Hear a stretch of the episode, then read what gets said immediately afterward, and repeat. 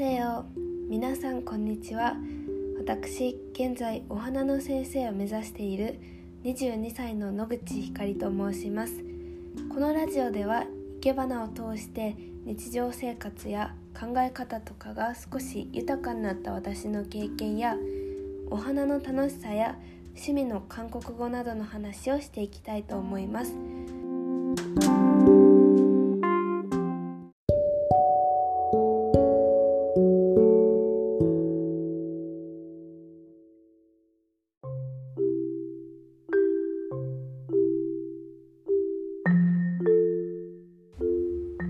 ことで今日は私がしている SNS について少しお話ししたいと思います。現在私がしている SNS 活動は3つあります。インスタグラムホームページラジオあ TikTok も始めたんで4つですね。4つの活動をしています。まだねあのホームページは立ち上げたばっかりでこのラジオも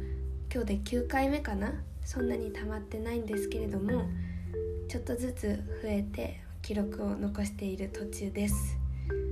次に私が何で SNS 活動をするかっていうお話をしたいと思います。結論から言うと私のことを知ってもらうためです。全国にね経験も技術も素晴らしいお花の先生方いっぱいいらっしゃるんですけれどもその中から私が選ばれる理由っていうのを作るために SNS 活動をしてこう私が成長していく姿だったりあとはどういうこと考えてるかとか人間性ですね。そういうのを見せようと、ね、見てもらおうと思っています。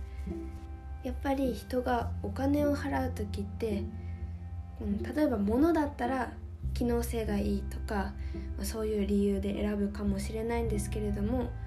こういうね習い事とかかなましてやオンラインでできるようなことってそのやってる人っていうのを中心に見ると思うんですよね。こういう人だからこの人にお金を払って学びたいとかその人と何かをしたいとか選ばれる理由っていうのをね作らなくちゃいけないなってすごく思っています。あ物でもこういうのありますよね。例えば石油とかプラスチック素材を使ってなくて木の実からできてるすごくサステイナブルな洋服とか靴とかね。なんかこれにお金を使いたい。なぜなら環境破壊を止めるためとかプラスアルファの理由がなくちゃいけないなってすごく思ってるんですけど、うん、まだ難しいですね。とりあえずひたすら頑張って SNS 活動をしている途中です。その活動の一つとして今日はホームページを再開しました。前ね作ってたのがあってお花の学校で何を学んだかとかライブでどんなことをしたのかっていう写真付きでいろいろブログを上げてたんですけれどもホームページの設定で絶対にね触っちゃいけないっていうところを私が知らなくて触って自滅したんですよね。本当にもうバカだってもう今まで貯めてきたものがってすごい思っちゃったんですけどそのおかげでこうやってポッドキャストを始めようとも思ったし今日作ったホームページも前よりデザインに凝ったりとかちょっとずついい方向に進んでるなと思います。もうねただでは転ばないぞと思って頑張っているところです。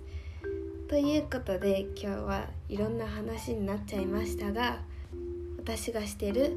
インスタグラムホームページポッドキャスト TikTok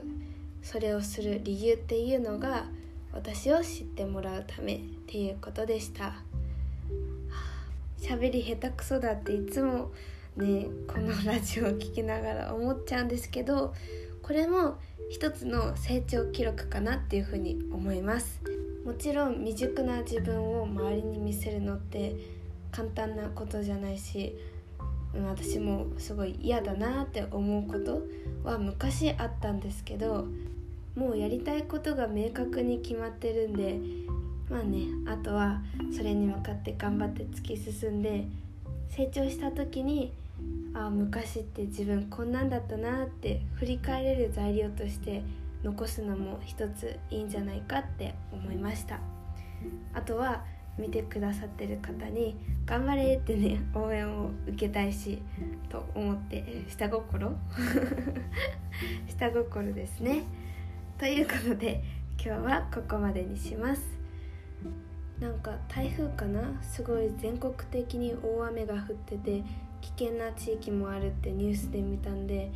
うん、無事なことを願っております。ということで最後まで聞いてくださりありがとうございました。次は各 SNS でどういう発信を行っているかっていうのを紹介したいと思います。是非聞いてくださいね。アンニョン。